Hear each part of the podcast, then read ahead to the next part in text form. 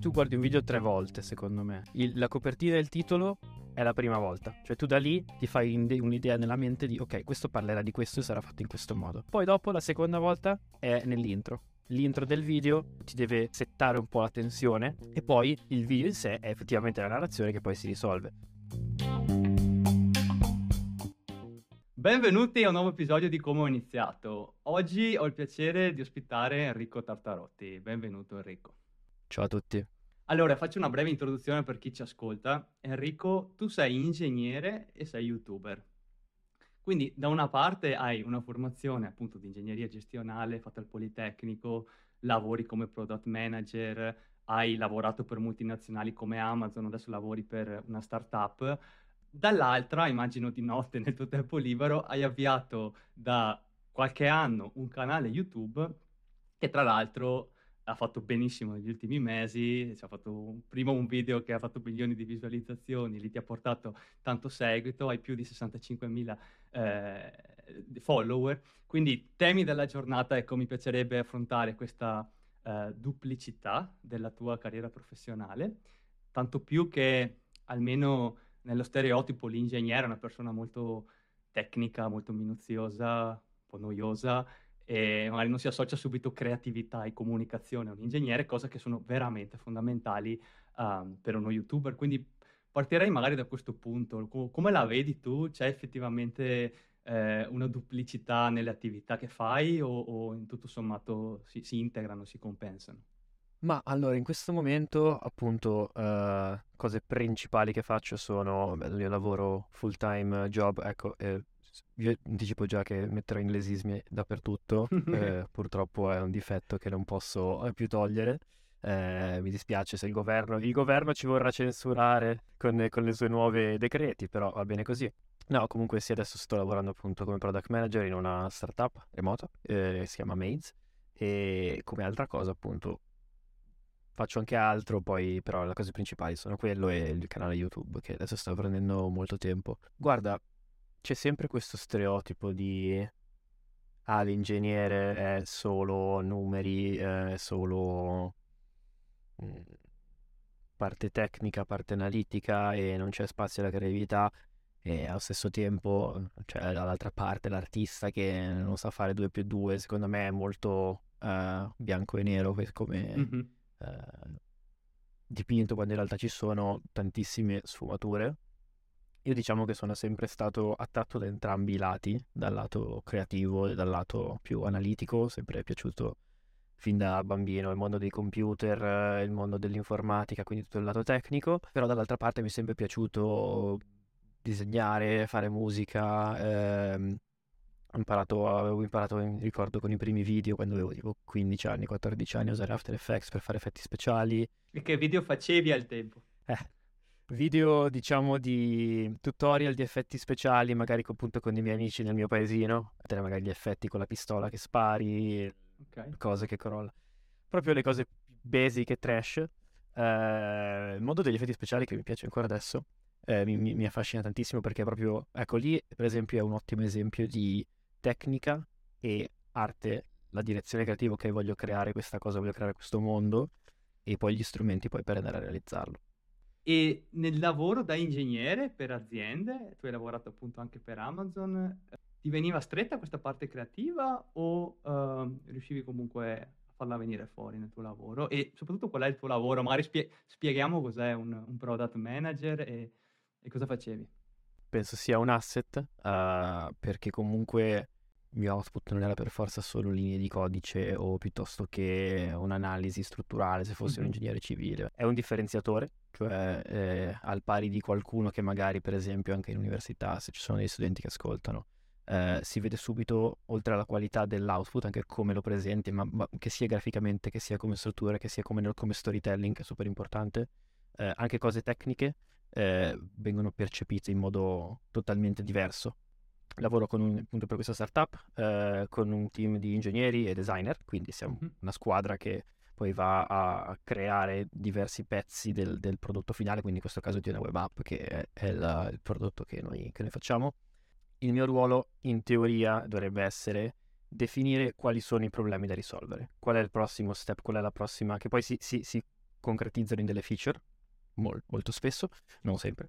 Nella pratica puoi voler dire di tutto, no? Io vado a testare le app su iOS, il giorno dopo vado a parlare con supporto, il giorno dopo faccio delle, delle interviste ai clienti. E visto che tu, insomma, ci lavori, sei del settore software, e che è un settore interessante, sempre in evoluzione, ma secondo me soprattutto negli ultimi mesi ha avuto una grossa evoluzione mh, mm, mm, nel batch, non lo so, di Y Combinator, delle ultime startup incubate lì, tipo il 50% avevano il tag AI nel nome, insomma, tratta l'intelligenza artificiale che sta rimettendo un po' tutto in discussione, soprattutto chiaramente lato software.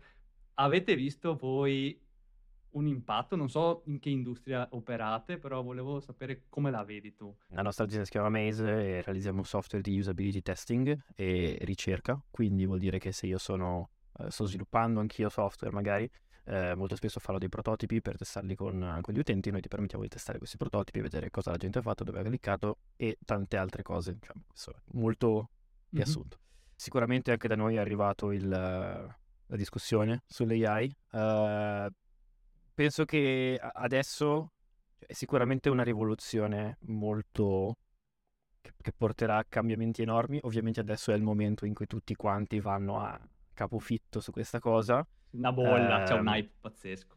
Sì, ma alla fine è il ciclo normale di tutte le cose, non, non, non, si arriva mai a una cosa lineare in cui tutti con calma sviluppano cose che effettivamente poi all'inizio giustamente per ogni tecnologia, perché alla fine di questo si tratta, alla fine c'è una tecnologia alla base che poi può venire applicata in modi più o meno giusti, più o meno sbagliati, più o meno utili. Um, c'è sempre quella fase iniziale in cui eh, escono fuori mille applicazioni di questa tecnologia, fra un anno ne rimarranno cento. Uh, perché poi ci si rende conto che magari questa, eh, il problema poteva essere, ok, è un problema stupido da risolvere con certo. l'AI, oppure siamo, c'è una limitazione tecnica, oppure per mille altri fattori. Eh, e poi pian piano verranno sicuramente fuori cambiamenti incredibili nel modo in cui tutti noi lavoriamo, comunichiamo, cioè arriveranno molto probabilmente da eh, quei 5, 10, 20, 50 prodotti che poi alla fine riusciranno effettivamente a cavalcare l'onda e utilizzarla per poi uh, diventare established, che, siano, che, siano, cose nuove lanciate da aziende giganti o che sia la nuova startup che arriva, che arriva sul mercato, ma è sempre stato così, ma come c'è stato uh, nel dot com, come c'è stato uh, con tutta le, la sharing economy, come c'è stato con i social network, come c'è stato con il mondo cripto, cioè eh, alla fine la, la, storia è sempre quella, secondo me. Sì, eh, tanto, ovviamente... entu- tanto entusiasmo, tante persone che provano a cavalcarla. Tra l'altro, secondo me, tanti lanciano startup sull'AI, però in realtà loro utilizzano l'AI o le reti neurali che sono disponibili, cioè non è che ce l'hanno come loro know-how tecnico, diciamo, che secondo me è veramente magari l'onda da prendere. Cioè, se tu mi utilizzi comunque gli algoritmi che sono disponibili per farmi un bot che faccia customer support, sì, io ci credo anche che tu abbia molti clienti all'inizio, eccetera, però non è che stai sviluppando una tecnologia, a mio avviso, che alla lunga ti porterà un vantaggio competitivo, cioè quando lo puoi ci saranno 100 startup che fanno supporto tecnico, poi una vincerà e le altre 99 chiuderanno. Certo. Almeno come, come la vedo no, no, io. Totalmente d'accordo, totalmente d'accordo. Alla fine adesso la maggior parte, no, no, non parlo in maniera eh, assolutista, però la maggior parte delle aziende utilizza o le API di, mm. eh, le API di OpenAI oppure esatto. eh, se si tratta di video, image, alla fine sempre quelle. Non vuol dire che non, non, non funzioni. Cioè se ehm, magari è parte della strategia di, di questo prodotto, di queste aziende, eh, non, che quello non sia il loro vantaggio competitivo. Magari il loro vantaggio competitivo è nella user experience, magari il loro vantaggio competitivo è uh, nel... Um, ma hanno già altri, sono già posizionati magari in un certo mercato, come per esempio la nostra azienda può essere nel mondo della user research, e quindi l'aggiunta dell'AI non è il fatto, ah, io so fare il modello più figo di te, ma è utilizzo un modello che tu hai a disposizione, però con eh, magari già insieme al mio prodotto che esatto. già funziona, quindi l'importante è appunto essere coscienti che so, buttare dentro è come quando si but- nel 99-2000 eh, buttavi la parola .com alla fine di qualsiasi azienda diventava molto più di valore oppure quando adesso punto .if Tra il boom per esempio si eh. chiamava così quella è una di quelle 10 che, che ha funzionato poi è, ne è uscita esatto comunque tutte le start-up di software del mondo come minimo ne parlano ecco, internamente, vedono come... Non c'è dubbio. come utilizzarla. E un'ultima domanda sul così, il percorso uh, professionale classico, diciamo. Tu appunto hai lavorato per, per, per, Amazon, adesso lavori per una startup. Ci ascoltano tanti studenti, a volte mi, mi, mi viene anche chiesto, no? C'è, c'è, un consiglio per un tipo di realtà o verso l'altro? Io credo sempre che sia più importante, come dire, cosa stia facendo in realtà la realtà più che le dimensioni, però è indubbio che sono realtà diverse in cui impari cose diverse. Ti è piaciuta l'esperienza nella multinazionale? L'hai trovata utile per il passaggio alla startup? Ti piace l'esperienza in startup? Se puoi fare così un, un po' un riassunto de, della tua esperienza. Certo. Allora, eh, esperienza in multinazionale sicuramente utile e interessante per vedere, diciamo, behind the scenes di cosa succede dietro miliardi, in questo caso acquistati su Amazon eh, o qualunque sia poi l'altra sì la, la, la, big tech o anche non tech che poi vuoi andare a, in cui vuoi andare a lavorare.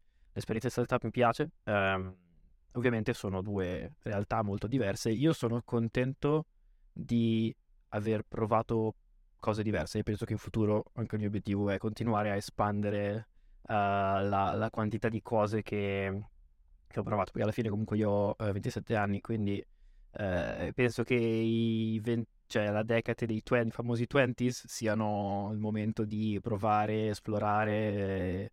Quindi sono contento di, di, che, che, sto, ho, ho, in passato e continuerò a espandere, diciamo, la superficie di quello che ho provato in prima persona, che sia l'azienda piccola, l'azienda grande, che poi possa diventare l'essere imprenditore o freelance. Adesso no. eh, secondo me è importante provare diverse cose. Diciamo che una cosa che ho trovato utile è pensare, se io non faccio niente, cioè se io metti che sono in Amazon o in qualsiasi altra azienda o realtà, eh, se io non faccio grossi cambiamenti, probabilmente continuerò con la mia carriera, diventerò senior o quello che è, e in 5 anni, 3-5 anni sarò dove ci sta Marco, Giovanna, eh, cioè persone che probabilmente uno va a conoscere, no? Che può essere il tuo capo, altri colleghi. Eh, ti fai un po' un'idea della vita, di, di, quello, che cosa, che, di quello, che, la persona fa, di quello che eh, sono le responsabilità, problemi, e poi vai a pensare, ok, mi piacerebbe fra 3-5 anni essere in quella posizione lì, fare quelle cose lì? Se la risposta è sì, ottimo, eh, sei sulla giusta strada. Se la risposta è sì, certe cose sono interessanti, però in realtà a me o non me ne frega niente, oppure magari proprio non è, vedo che alla fine non è quello che, che, poi vor- che, poi voglio, oppure voglio provare qualcosa di nuovo. E quindi è un po' un acid test per dire, ok, se non faccio niente, questa è la strada, eh, quindi faccio qualcosa, faccio un cambio, eh, apro qualcosa di mio, vado a lavorare in startup, vado a lavorare in multinazionale. No, hai dato un bel consiglio, secondo me eh, semplice anche da attualizzare, cioè mh, se sei soprattutto in una, valido soprattutto se sei un'azienda, cioè guardare al tuo capo, alle persone che sono sopra di te nella gerarchia dovrebbe farti capire se sei sul cammino giusto. E questo si collega al fatto che secondo me la cosa in realtà sempre più difficile è capire dove vuoi andare, perché una volta che tutto sommato tu vuoi, vuoi, sai dove vuoi andare, hai un'idea abbastanza precisa, a, alla fine fai un piano, hai un sogno e cerchi di, di, di eseguirlo e magari così anche transitiamo al, al progetto di YouTube ma tante volte vedo che le persone, incluso me stesso eh, nel passato, non sanno bene dove vogliono andare, che è abbastanza normale tra i 20 e i 30, cioè dobbiamo anche eh, dirlo, insomma, fate, secondo me, come consiglia Enrico, tante esperienze, eh, andate all'estero se potete, cioè fate esperienze anche strane, diverse, impegnative, eh, sporcatevi le mani, co- contaminatevi, Um, perché se magari provi 10 cose poi capisci quella che ti piace, se ne provi solo una e guarda te l'azienda che è di fianco a casa, cioè la probabilità che sia veramente la tua vocazione è abbastanza bassa anche solo per fattore statistico, no? YouTube, ok, abbiamo, hai detto prima che hai iniziato a fare dei video così per sperimentare quando da teenager, quando avevi 15 anni, eccetera. Poi è continuato? È stata una cosa lineare o da quant'è che ti sei rimesso a fare dei video più seri, diciamo? È stata una progressione lineare o hai avuto un momento in cui sotto sotto ti hai detto no, adesso lo faccio seriamente? Perché gli ultimi video che, che, che hai fatto cioè, sono, sono, professionali, sono molto interessanti, quindi si vede che c'è tanto lavoro e anche tanto pensiero dietro. Allora, eh, diciamo che il mio primo video su YouTube probabilmente l'avevo caricato nel 2009, una cosa del genere. Eh, su, ero, avevo fatto tipo per un anno un canale di gaming che gameplay di Minecraft, Call of Duty che ha raggiunto tipo 100 iscritti. In cui tu giocavi Eh, o ho- Giocavo, commentavi. facevo commentari, sì, recensioni di giochi, cose del genere. Al momento era, eh, era quello che mi, mi- mi appassionava, mi interessava. Poi eh, diciamo che non è mai stato una grande, non ha mai decollato questa cosa, l'ho abbandonato, ho anche cancellato i video. Poi nel tempo, diciamo che 2017-2018, alcuni, alcuni miei amici del mio paesino, io vengo da un paesino in provincia di Verona, sul lago di Garda, Da dov'è? Eh, paese eh, si chiama La Zise, per chi dalla Zisa, un bel fosse... posto. Sì, sì. Eh, d'estate è bello, d'inverno è una ghost town, c'è nessuno. Salutiamo gli amici di Lazzise, no? Salutiamo gli amici di. Lazzise, esatto, esatto. Eh, alcuni miei amici appunto del mio paese hanno iniziato a mm, fare eh, YouTube, uno un canale di fotografia e l'altro un canale di agricoltura, eh, che adesso stanno molto bene. Quindi eh, shout out to Alessandro eh, Filippi, detto Philips Country su YouTube. E quindi poi da lì ho visto comunque che era figo, cioè nel senso anche quando magari parlavo con loro, gli davo magari consigli, cose, la mia opinione, ok, ci sta, figo, interessante. Poi alla fine eh, è iniziato un po', poi avevo comprato una macchinetta nel 2018, ho sempre fatto video magari di viaggi così, ma mai postati, tenuti giusto per ricordo personale. Eh, poi è iniziato nel 2020, a settembre, come con un video di viaggio, di... avevo fatto un viaggio in solitaria in Francia, c'era il Covid, avevo fatto un mezzo da dormire in macchina, ostelli, cose del genere. Mm. Ovviamente il primo video ti, ti aspetti, dai ragazzo, adesso Quello è stato il tuo 100k primo video, visual. dire, pensato e lavorato. Sì, sì, nel senso poi eh, al momento sul canale era vuoto perché era effettivamente Ah, il mio primo primo video, non proprio, ok. c'era... Cioè, è lo stesso canale, poi ho cancellato i video L'avevi vecchi, quindi quello era poi il primo video, sì. Ok. Ehm, quindi partivo da 100 iscritti da Mhm. 12 anni prima, quindi non come fossi da zero. Uno si aspetta, ah cazzo, primo video, 100k visual, adesso spacchiamo tutto. E ovviamente eh, non è stato fatto così. 12 view. Eh, eh, sì, più o meno, poi amici, la mamma.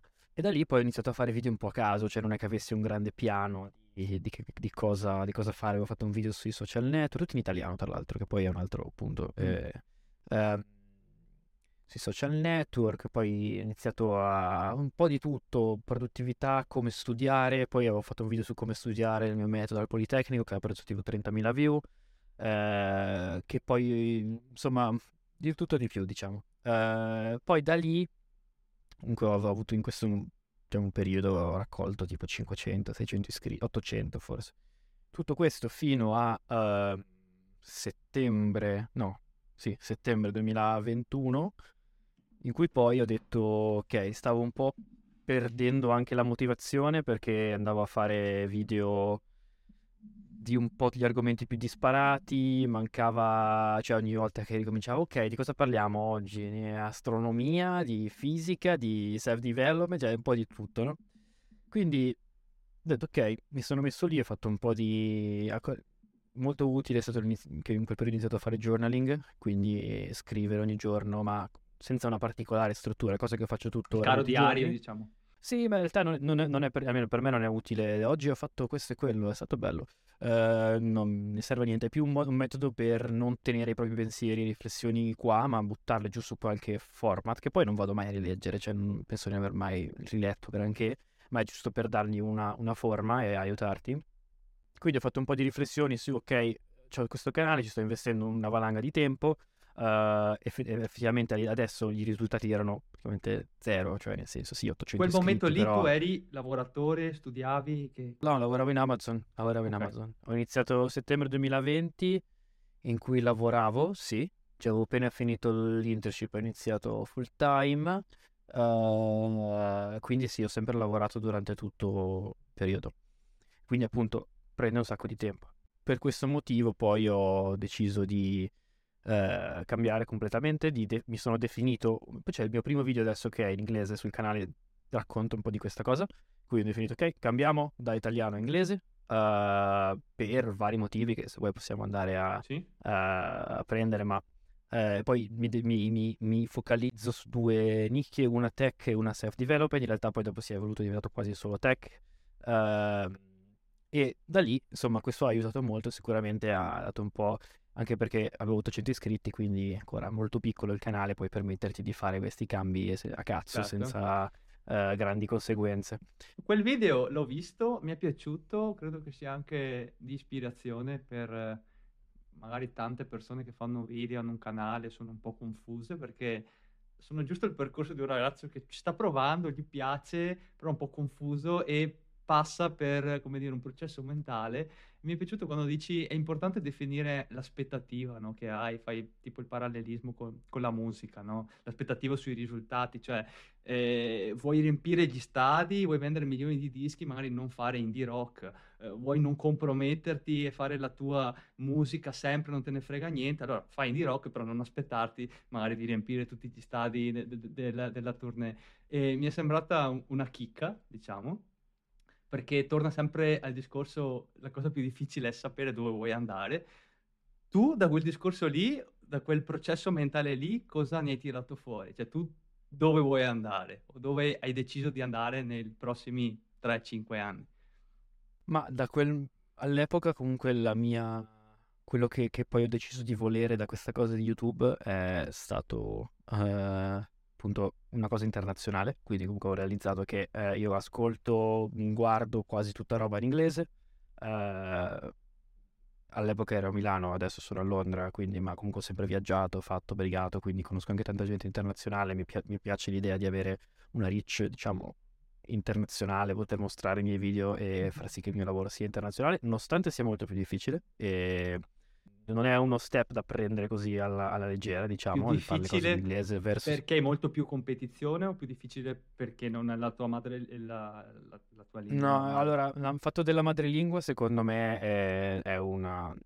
Cioè, ovviamente bisogna avere un livello minimo, penso mm-hmm. di averlo, Uh, però non è stato mai il mio grande problema, nel senso ci sono tantissime youtuber uh, internazionali che hanno accenti forti o non parlano perfettamente ma se raccontano storie fighe o fanno cose interessanti non ne frega niente a nessuno, basta che tu sia comprensibile. Um, Anzi, forse diventa anche il sottratto caratteristico. Diventa un po', sì, un... guarda l'italiano che fa video di techno. Um, e quindi sicuramente quello non era il, il mio problema. Il, il, fatto è che tu stai entrando in... anziché stare nel laghetto, tra virgolette, mm-hmm. comunque YouTube Italia è, c'è un sacco di roba interessante, eh, entri nel, nel, mare, nel lago più grande, no? Quindi vuol dire che tutto si fa molto più esponenziale. Vuol dire che se in Italia a parità di contenuti facessi le stesse cose che faccio io adesso eh, in italiano anziché in inglese, identici video, avrei, sono certo che avrei, eh, sarei esploso molto prima, cioè avrei fatto più views prima nel percorso, adesso diciamo che il canale è esploso quando a febbraio, una cosa del genere, uh, però probabilmente ovviamente non avrei fatto così tanto, uh, magari non sarebbe arrivato così tanto in alto, uh, quindi diciamo che il fattore esponenziale alla fine più o meno se guardi tutti i percorsi di creator ma anche di chi fa imprenditoria sono esponenziali, c'è sempre quel momento poi di switch oppure si va avanti a, a diversi cicli no, di questa cosa, quindi magari dieci mesi di nulla, eh, nessuna crescita, poi magari trovi quella formula, trovi quella cosa che ti dà una spinta incredibile, poi magari si, si ricomincia il ciclo, eccetera. Questa cosa secondo me appunto più grande è il mercato, più grande è il pool dove vai, più è... Uh, mm-hmm. si, si, si, aumenta, no? Quindi se tu vuoi andare a fare qualcosa in italiano uh, sarà più facile, non, non che sia facile in generale, ma più facile emergere inizialmente perché banalmente c'è meno competiz- competizione, ovviamente eh, dato il fatto che tu abbia una qualità alta, faccia cose interessanti, eccetera, e, però poi sei un po' limitato dal certo. fatto che banalmente ci sono tot persone che parlano quella lingua, no? Uh, motivo per cui anche per esempio adesso gente come MrBeast che ha finito totalmente il pool di persone che poteva raggiungere dire. in inglese eh, ha iniziato a fare il canale in spagnolo, in russo, in, in portoghese, in quello che è. Questa è una cosa molto interessante di Mr. Beast, l'ho vista che la spiegava, vabbè che l'avrà spiegato in tutti i podcast che fa, ma io l'ho visto su quello di Lex Friedman e diceva appunto che eh, si era reso conto che aveva sì 100 milioni di followers, però ne aveva pochissimi per esempio in Brasile, quindi ha cominciato a fare tradurre i suoi video, ovviamente non li faceva tradurre dalla, dal traduttore di turno, prendeva magari il doppiatore o la persona che aveva dato la voce a so, George Clooney o comunque super attori hollywoodiani, no? in modo che anche la gente riconoscesse e si appassionasse. E ti stavo per chiedere, infatti, ci hai mai pensato di ridoppiare e di rifare i tuoi video anche in italiano o è una cosa che non, fa- che non faresti? Perché io sono convinto che i tuoi video, perché gli ultimi video che ho visto, veramente, veramente fatti bene. E probabilmente c'è una grossa, ci sarà una fetta di persone italiane che ti seguono perché sanno parlare inglese, ma magari l'altro 80% non ti segue per, per, per la barriera linguistica. Certo. Quindi, Ma allora, a me piacerebbe molto essere, diciamo, da entrambi i lati, perché comunque io seguo tantissimi youtuber italiani bravissimi che non hanno nulla da invidiare a Mhm. gente americana, no? Ehm, il punto è che non ho tempo di farlo. Eh, cioè, nel senso, adesso lo so, è, è sempre quello, no? Ho tot tempo, slash energie, slash risorse a disposizione, eh, devo decidere come investirle, no? Eh, ma per esempio anche il fatto che io non faccia shorts, non abbia TikTok, non abbia un bel Instagram curato, cioè più roba personale quasi Instagram, eh, seguitemi per aggiornamenti daily eh, o meme inutili, però Mm. non, c'è ancora un grande livello di qualità su Instagram, ma tutto questo perché Sì, tra sì, l'altro, sono diciamo, tu- ripetiamolo, Enrico Tartarotti è sia il tuo login YouTube, sia insomma ti trovano così YouTube in- su Instagram sono Harry Tarta, comunque sì, se cercate trovate. E mm, tutte cose che poi dici, ok, io posso fare, adesso sono qui, posso espandermi di qui, di là, di su, di giù. Cosa voglio fare? Adesso quello che voglio fare io è fare double down su YouTube, perché Mm. penso che sì, ovvio che se fai gli shorts vuoi, eh, puoi ass- ampliare la tua reach e riutilizzarli su mille piattaforme. Mi contattano ogni giorno 58 agenzie di marketing che vogliono offrirmi questi servizi, ma in questo momento non penso, non è la direzione appunto in cui voglio andare, non è, eh, nonostante sia effettivamente una cosa molto, eh, con un sacco di potenziale, non è la direzione che voglio andare, voglio come diceva Mr. Per focalizzarmi a fare i video migliori che posso. Poi, ovviamente, se un giorno, adesso pian piano, inizierò magari a dare in outsourcing certi pezzi, Sì. inizia la macchina di business, inizia a girare un po' di più, ehm, poi posso ovviamente delegare, il che non vuol dire che poi il mio investimento sia zero, perché eh, poi appunto devi rivedere, fare... Quindi diventi più...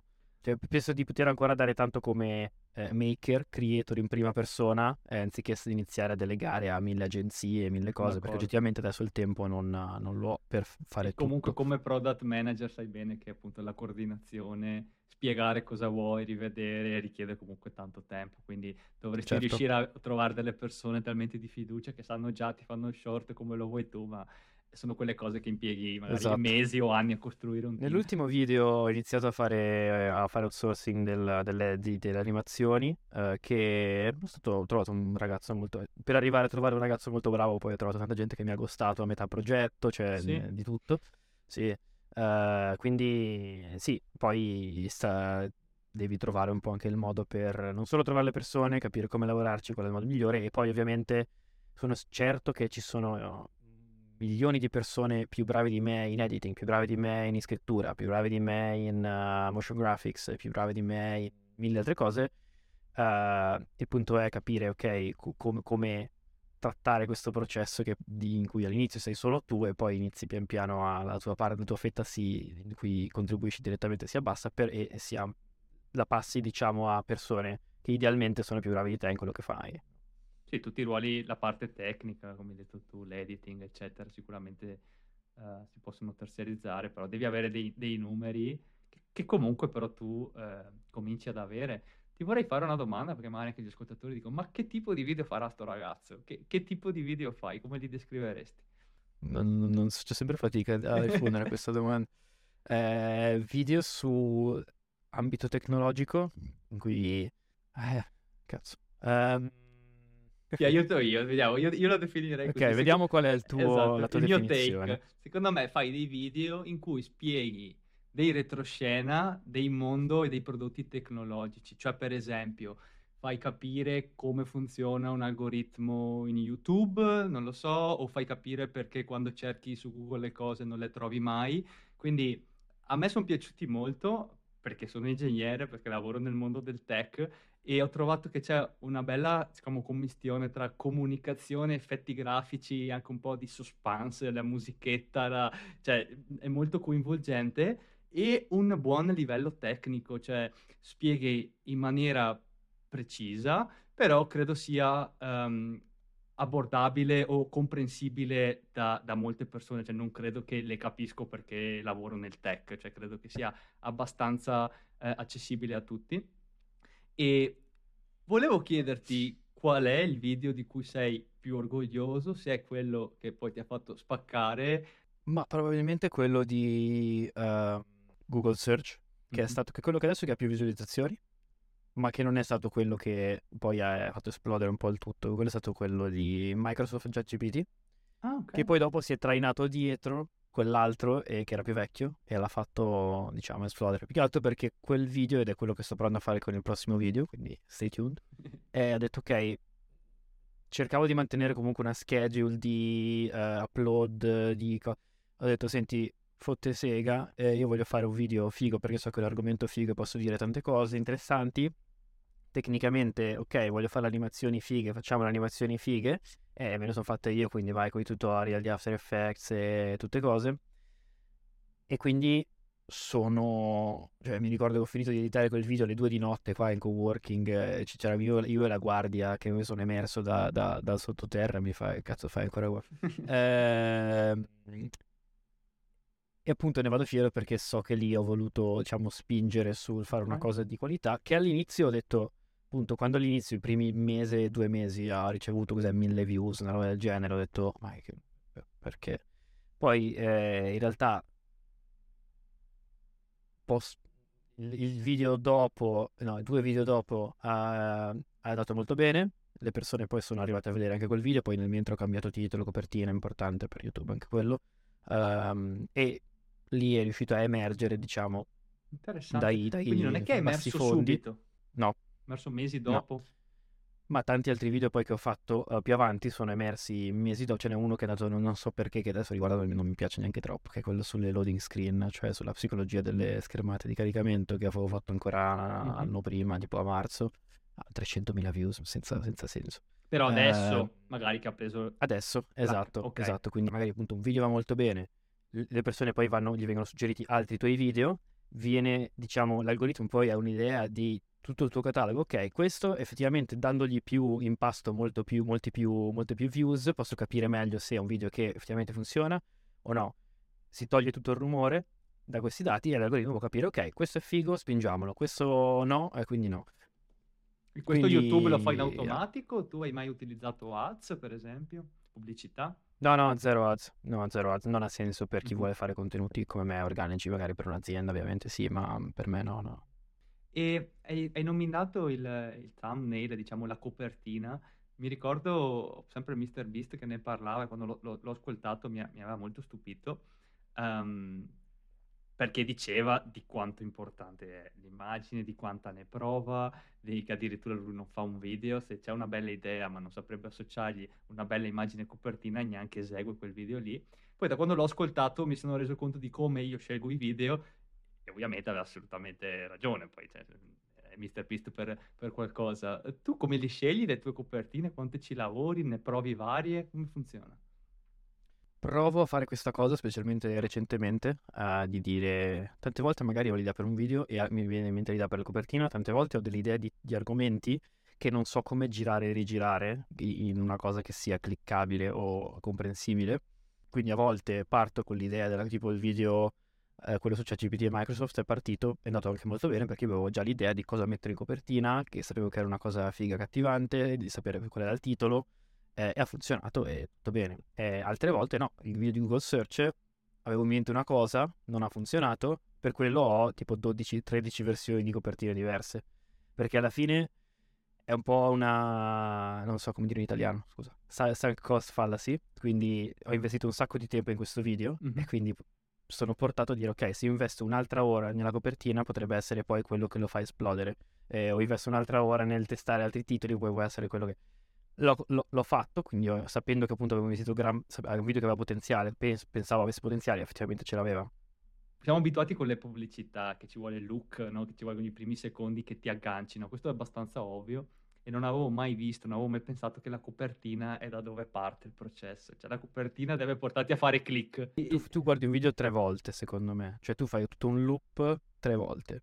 Il- la copertina e il titolo è la prima volta, cioè tu da lì ti fai un'idea nella mente di ok, questo parlerà di questo e sarà fatto in questo modo. E poi da lì dici ok, è interessante per me o no. Ehm, cioè se, se ci esce il video di MrBeast, passo 100 ore in, eh, che ne so, sottoterra, Mhm. tu nella tua testa in un nanosecondo pensi, eh, ok, ma ce la farà e ne uscirà magari, non so, senza Sì, come completamente distrutto respirare, o no? come fare- Esatto. Poi dopo la seconda volta è nell'intro. L'intro del video poi ti un... uh, ti deve dare un... ti deve cre- settare un po' la tensione, uh, settare un po' le, le, le, la posta in gioco no, del tutto. E poi il video in sé è effettivamente la narrazione che poi si risolve. Lo storytelling raccontare una storia è una cosa che si fa da eh, migliaia, migliaia, di anni e quindi il, il, viaggio dell'eroe o tutte quelle che sono le, le, le, strutture narrative che possono essere dietro a Signore degli Anelli o Star Wars alla fine si torna più o meno sempre lì. C'è un eroe, c'è uno status quo, va, fare, va fuori dalla sua zona di comfort, ritorna cambiato mm-hmm. nel suo status quo. È sempre la stessa sì, storia sì. girata e rigirata in mille modi il diversi. della ovviamente... Disney proprio, trova l'aiutante. Esatto. Sì.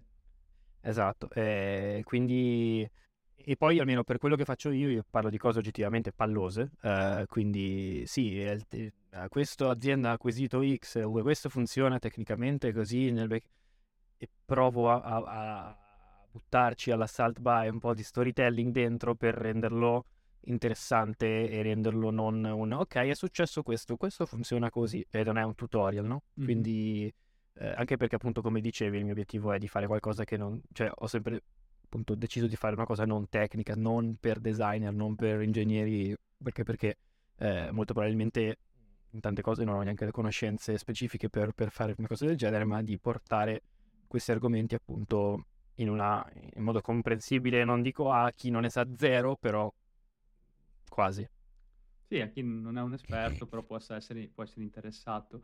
E, e com'è il processo creativo mh, a livello di contenuti? Per esempio, tu sai già quali saranno i tuoi prossimi due o tre video, vai uno alla volta, hai l'ispirazione, ti dedichi delle ore per, per pensare, come, come le tiri fuori le idee? Allora, sono fortunato che lavoro in ambito tech, quindi ci sono sempre cose che succedono nuove. Mm-hmm. Uh, diciamo che ho un'idea alla gran... grandi linee di quello che saranno i prossimi video, che poi in realtà cambia sempre. Cioè, magari penso adesso, ok, so qual è il prossimo che faccio.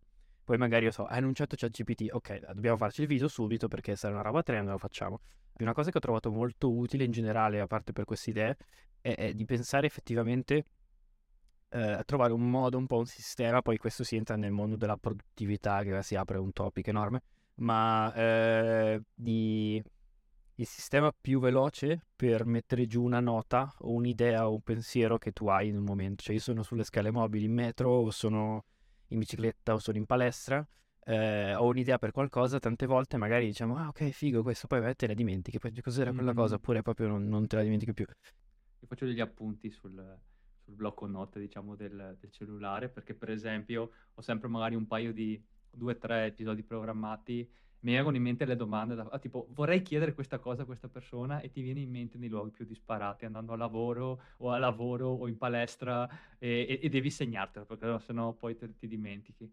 Quindi è un bel consiglio. Uh, hai parlato di collaborazioni, prima avevi parlato um, con toni positivi degli youtuber italiani, sono anch'io, cioè condivido il pensiero, ci veramente delle persone valide.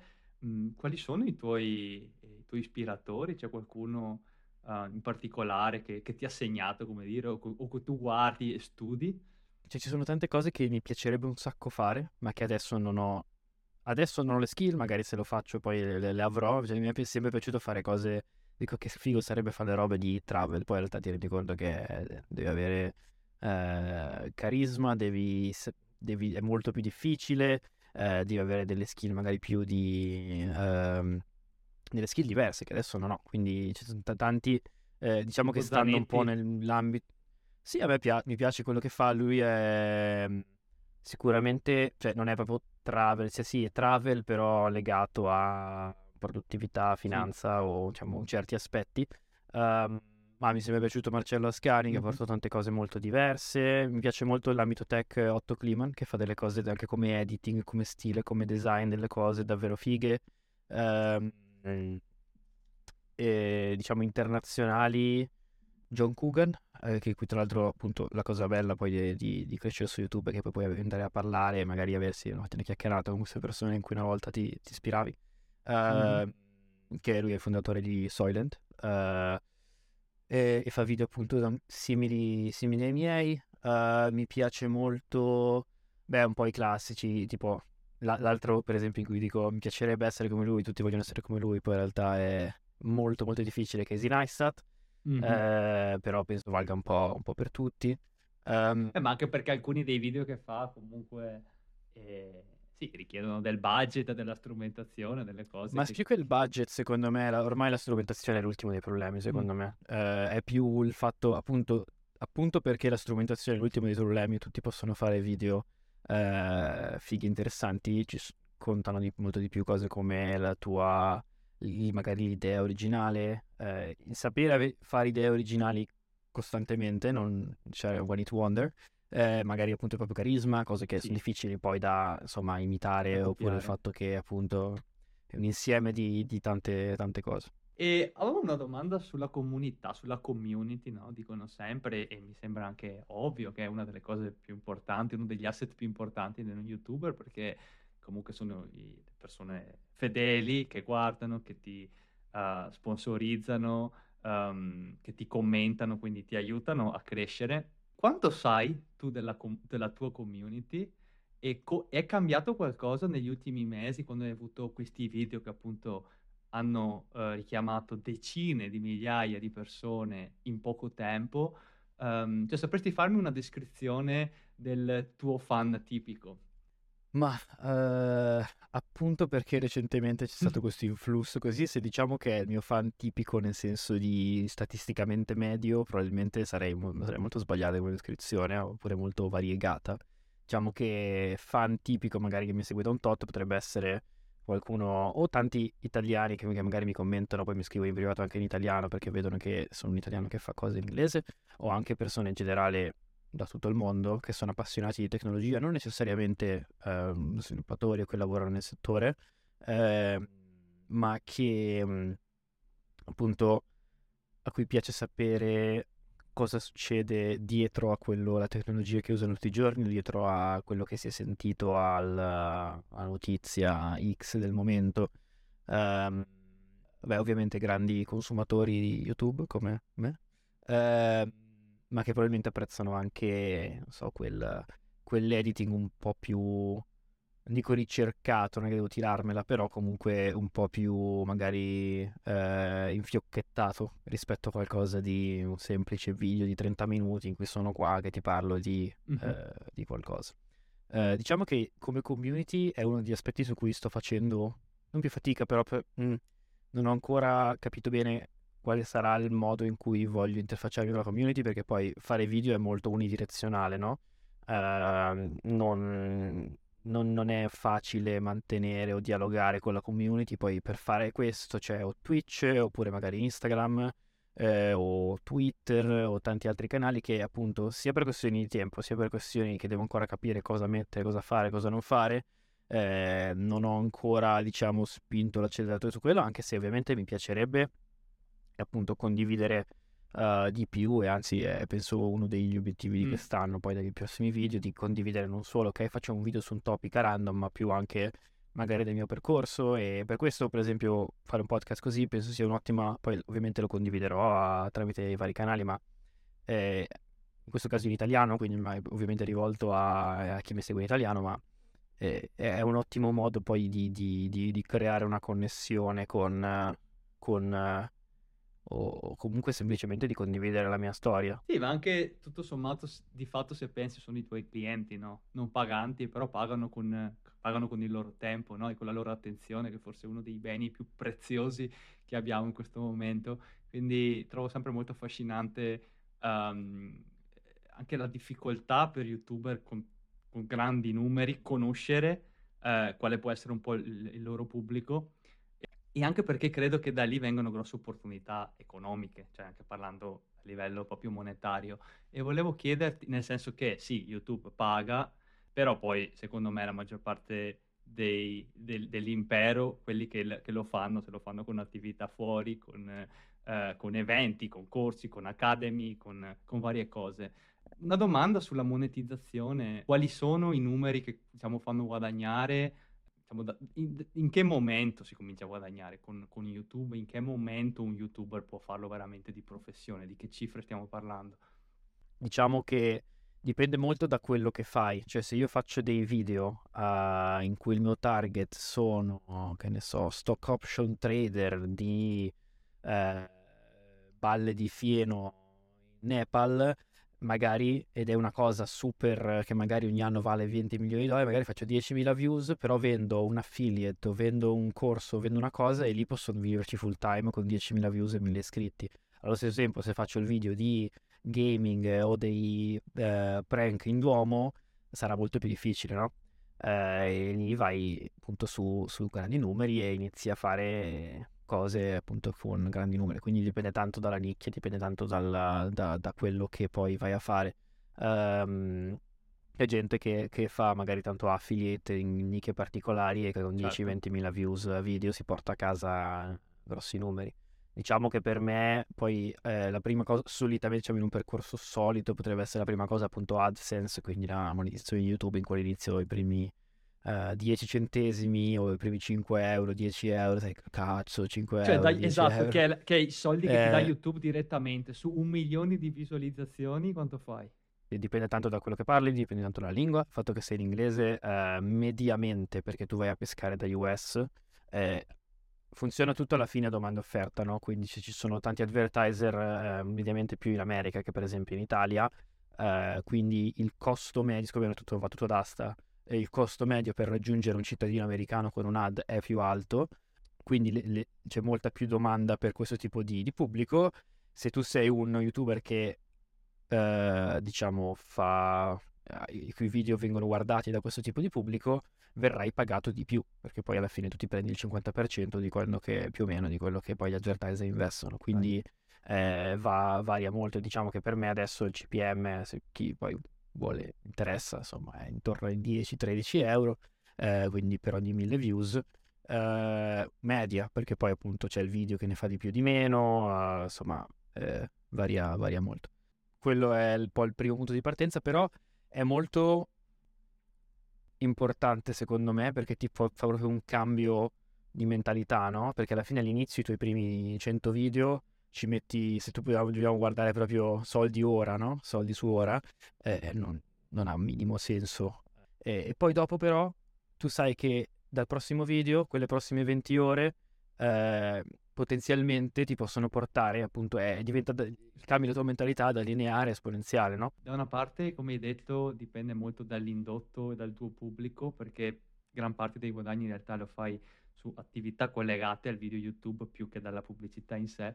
Per esempio mi ricordo Dario Vignali una volta che parlava, Dario Vignali che è un marketer, un youtuber, eh, sì, sì, conosco. sì abbiamo, per chi ascolta molto conosciuto, che fa corsi eccetera, e dava come esempio di successo eh, uno studio commercialista che fa video su YouTube, hanno 300 view o 150 view episodio, però si sono specializzati su una nicchia quando tu fai 150 view, sei uno studio commercialista e porti a casa 3 clienti, o porti a casa 5 clienti, che poi ti pagano decine di migliaia di euro, magari all'anno, quindi dipende molto, come, come hai detto tu, dal tipo di video. Se invece fai video in cui parli del calcio, eh, cioè sì, magari fai molte più visualizzazioni, però sarà difficile poi farci un business dietro.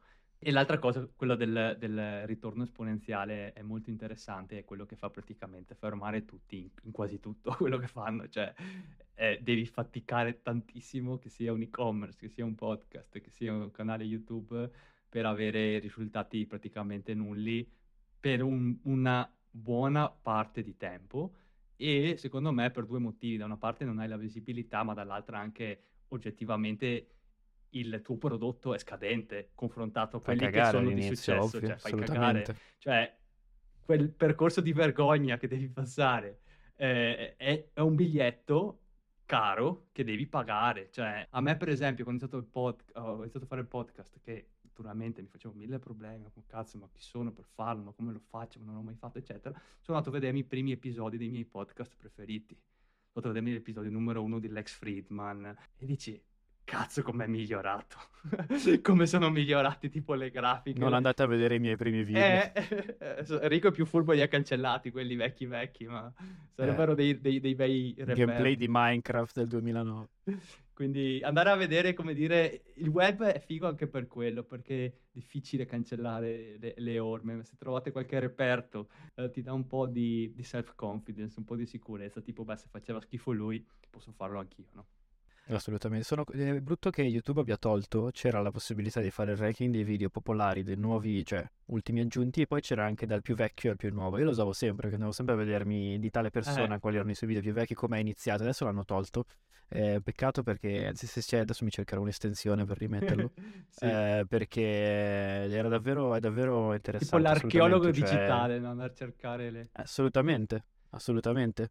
E- sì, cioè, ass- assolutamente d'accordo. Ovviamente eh, non è che inizi e il tuo livello di qualità è quello, è semplicemente perché è un po' un insieme delle, delle cose. E poi sul fatto dell'audience o della community, come lo si voglia dire, eh, diciamo appunto, io tante volte sono contento di perdere iscritti. Magari pubblico un nuovo video eh, e che magari è più in linea con quello che voglio fare in futuro. È appunto il fatto che magari è gran- so, il 50, 60, 70% è arrivato dal video di ChatGPT o dal video di Google Search che magari era un po' controverso, che, ehm, e ovviamente ta- tante cose di, di quel video mi rispecchiano e rispecchiano quello che voglio continuare a fare, però tante altre no, magari uno è- ha visto quello, si è iscritto perché gli piace l'AI, io adesso so che voglio fare qualche video sull'AI, ma in realtà voglio essere molto più, diciamo, eh, ampio come spettro. Poi magari si pubblica un video sulla tecnologia in Giappone che non è andato benissimo, anzi ho visto che eh, all'inizio avevo perso iscritti, ero quasi contento perché nel senso ho detto, ok, eh, ho perso eh, 10, 20, 30, 100 iscritti o quello che è, però ehm, sono... sarebbero state persone che non rispecchiano innanzitutto le persone a cui mi interessa avere intorno a me, perché poi alla fine poi non le vedo, ma sono comunque persone che ti, ti commentano, ti circondano, che, che- che- che- che hai nella tua sfera, diciamo, la tua community. Quindi pian piano eh, raccogli qualcosa dal rastrello, si perde, però pian Certo. piano ti, ti crei la tua direzione, Sì, insomma. non farsi influenzare troppo da, da- da- da chi si toglie, diciamo, cioè finché, finché fai contenuti eh, coerenti, secondo me, a quello che ti piace.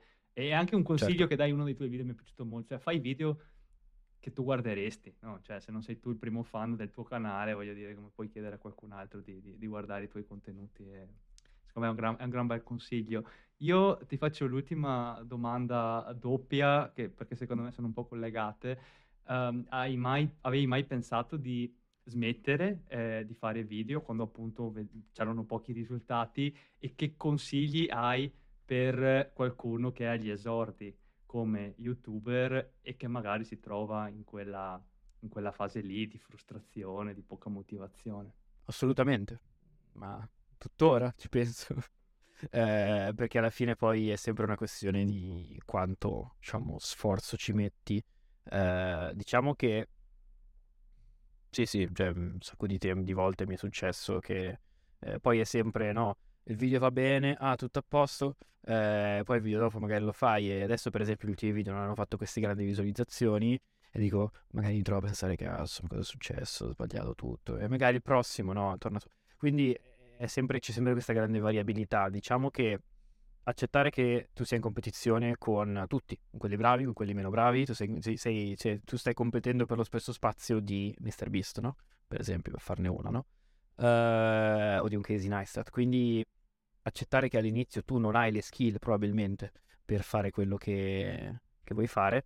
ehm, e poi alla fine, secondo me, quello che ti fa continuare è la passione per l'arte, cioè, o la- per esempio se, se tu fai appunto short film d'autore, la passione per il cinema, se tu fai, parli di tecnologia, la passione per la tecnologia e voler comunicare quello che, che fai. E ovviamente, cioè, se io, c'è gente che fa partire un canale con lo scopo di fare soldi, di diventare famoso, di diventare influencer, qualsiasi cosa voglia dire, eh, non ti porterà lontano a meno che tu non sia, tu non lo tratti come un business e allora subito i professionisti o magari, ma ovviamente c'entra anche la fortuna, assolutamente. Certo. Ehm, però partire con l'idea, partire da qualcosa che ti appassiona.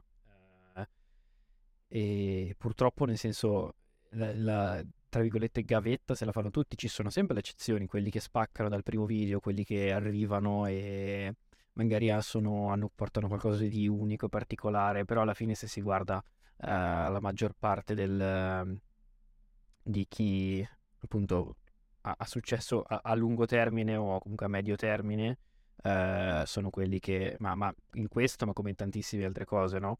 uh, sono quelli che avevano una passione per quello che stavano facendo e hanno semplicemente continuato. Ovvio che anch'io sono, l'ho detto, uh, ma perché sto spendendo un sacco di tempo in questo? Tuttora me lo chiedo, cioè non è che poi appena hai mille iscritti è finita, o ne hai 10.000 è finita, ne hai 100.000 è finita, è sempre un, un continuo domandarsi, perché poi alla fine è sempre costo opportunità, cioè il tempo che sto spendendo adesso in YouTube l'avrei potuto spendere a fare una startup o a imparare a suonare la chitarra o a fare altre cose, no? E quindi mi domando, ok, questa è la cosa che eh, questo tempo che sto investendo, queste energie che sto investendo sono qualcosa che penso mi porterà a, nella direzione che voglio per la mia vita, quello che voglio fare o no? Eh, indipendentemente se magari ho un milione di iscritti o cento, no? Eh, ovvio che all'inizio parti tutto bello motivato e gasato, dai spacchiamo tutto, raga, eh, milioni di view. Nel 99% dei casi non è così, eh, però alla fine poi chi, chi, chi, si, chi, tu vedi, cioè chi tu guardi, chi, tu vedi emergere nel tuo home o chi tu vedi emergere al Nasdaq, eh, sono tutti la, la punta dell'iceberg di quelli che hanno avuto fortuna, tempismo sì, giusto, sì. Eh, e che hanno superato questo, diciamo, periodo iniziale di, eh, diciamo, delusioni so, sono d'accordo, secondo me come minimo fate cose che comunque vi divertano, cioè per esempio, io so, questa è la puntata numero 17, cioè se io domani finissi di fare questo podcast, sarebbe un'esperienza che per me io comunque valuterei ultra positiva, perché al di là delle views o di questo o di quello, cioè mi è piaciuto conoscere e parlare con queste 17 persone, imparare qualcosa sul video editing, imparare qualcosa sul podcasting, sulle interviste, quando ho fatto altri progetti eh, non ho avuto questa sensazione, per esempio, non mi piaceva. Cioè, secondo me è, è, veramente utile anche provare varie cose e quando vedi una cosa che ti piace, cioè puoi anche farla fine, fine a se stessa, cioè non vado a giocare a calcetto per le views, no? O per, o per la fama, vado perché mi piace, quindi il podcast lo faccio perché mi piace, eh, quindi secondo me fate video YouTube se vi piace, poi ovviamente le visualizzazioni e il successo ti aiutano a continuare a investirci tanto tempo perché è impossibile investirci tempo uh, per anni se, se, non, eh, sì, se, non, hai un minimo di attenzione. Dipende appunto quali sono le tue expectation. Mm-hmm. Se le mhm. tue expectation sono di esatto. fare video perché ti piace fare video e a te va bene avere 100 views, basta. Cioè, anche se non hai mai la recognition quello che può essere, l'importante è che tu sia... E tornando forse al discorso iniziale, no? Di, di provare diverse cose, come dicevi, hai provato diversi progetti. Io penso che sia... Io ho sempre fatto qualcosa al di fuori di quella che era la roba principale in quel momento, che sia lo studio, l'università oppure il lavoro. Ho sempre avuto qualcosa che, che poi tante volte c'è la mia cartella projects, c'è una lista di 50 cose che può essere, avevo la pagina Instagram, che può essere che avevo fatto 4 e-commerce, che può essere che poi avevo fatto un'app um, tante cose che poi uno dice sì, le lasciate lì e non sono servite a cazzo. In realtà no, cioè penso che queste robe mi hanno insegnato più, di più di, eh, l'università o di qualsiasi corso che uno possa fare perché eh, ti trovi alla fine magari a imparare qualcosa di nuovo in un ambito nuovo, a farcela da solo, magari senza soldi eh, e ma anche banalmente per cercare lavoro. Cioè, eh, io penso che nelle mie interview alla fine tutti quanti oramai, non tutti, però tante più persone hanno una laurea, più alla fine il, il modo per diversificarsi non è più avere la laurea, è fare qualcosa al di fuori, no? Eh, in modo da capire cosa non ti piace, capire cosa sei bravo e, e poi da lì trovare... Poi appunto magari YouTube è solo una cosa che fa due anni chiudo e dico ok, sono l'esperienza, poi magari c'è un'altra cosa che eh, è un altro progetto che vado ad aprire. Quindi penso che questo sia una delle cose più importanti, specialmente più si è giovani, no? Mm-hmm. Eh, più ovviamente eh, idealmente più, più, costruisci esperienze lavorative, esperienze di studio, esperienze di progetti personali, eh, più capisci cosa ti piace e cosa non ti piace, un po' di direzioni la tua macchinetta per capire dove, dove andare, dove sei forte, cosa ti piace fare o no. Sì, restare dinamici, curiosi, perché poi magari tra 5-10 anni sicuramente andremo a lavorare in business che magari no, non ci sono ancora adesso, o comunque no, non esattamente declinati così. Quindi un ottimo consiglio. Io ti ringrazio tanto per essere rimasto qua, ringrazio anche a tutti quelli che ci ascoltano, sono rimasti qua con noi fino alla fine. E magari ripetiamo, Enrico Tartarotti, quindi è il, ehm, il login no, del, del YouTube, il canale YouTube Henry Tarta su Instagram e in bocca al lupo per, per, i tuoi video, per una startup se un giorno la farai e per tutti i tuoi progetti. Grazie mille, è stato un piacere. Ciao ciao a tutti.